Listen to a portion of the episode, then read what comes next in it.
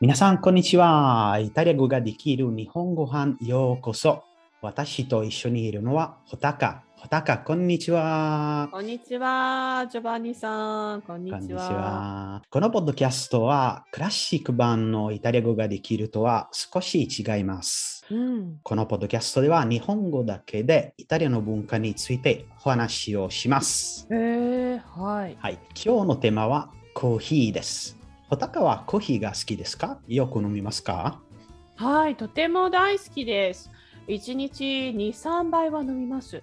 ああ、そうですか。うんうん、イタリア人がバーでコーヒーを注文するときに何通りの注文方法があるか知っていますか？たくさんあるのを知っていますが、何通りと言われると分かりません。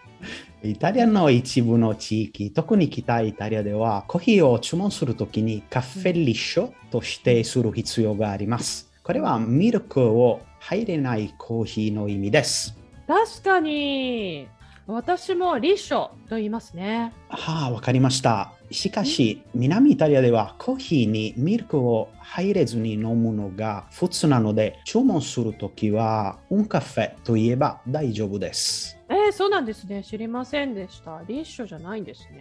イタリアでよく注文されるものはカフェマキアートです。これはコーヒーにホットミルクを加えたものです。ああ、確かによくみんな注文してますよね。そうですね。うんうんうん、マキアートはホットでもコールドでも構いません。夏になると大人気なのが、冷たいコーヒーに氷と砂糖を入れてシェイクしたシェイクンコーヒー、カフェシェケラトという、うんうん、その結果、夏にはとても気持ちの良い泡立ちのアイスコーヒーが出来上がります。いや、とっても美味しいですよね。私も好きです。はい、私もとても大好きです。うんうんうんうん、カプチーノは人気ですが、ラテマキアートはあまり知られていないかもしれません。カプチーノでもコーヒーミルクでもなく、単純にミルクの入ったグラスにコーヒーを一をしずく垂らしたもの。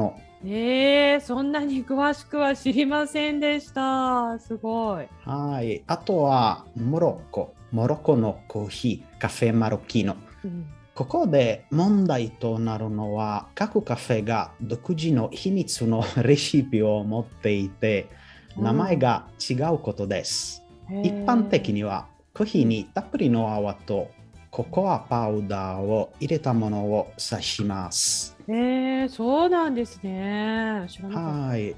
これらのコーヒーはそれぞれグラスカップまたはレギュラーカップで注文できます。えー、今度注文してみます。はい、してください。はい。ホタカはえショートコーヒーやロングコーヒーを注文したことはありますか？あのロングを注文したことがあります。でもアメリカのを注文することの方が多いです。あ、そうですか。はい。私はロングコーヒーを注文することもあります。夜はカフェインレスのコーヒーを飲みます。イタリアではデカフェイナートと呼ばれています。まあ、そうそう。イタリア人はみんなカフェインに強いのかと思っていましたが、ちゃんとデカフェのメニューもありますよね。はい、とても人気がありますね。うん、はい、ではそろそろ終わりですね。気になる話題があればインスタのチャンネルで書いてくださいね。ジョバニ、イタリア人の朝食はどうですか？日本の朝食とは全然違いますよね。ぜひ一緒にお話ししたいです。はい、もちろんホタカ。その話は次回にしましょうね。楽しみ。はい、ではありがとうございました。ありがとうございました。またね。またね。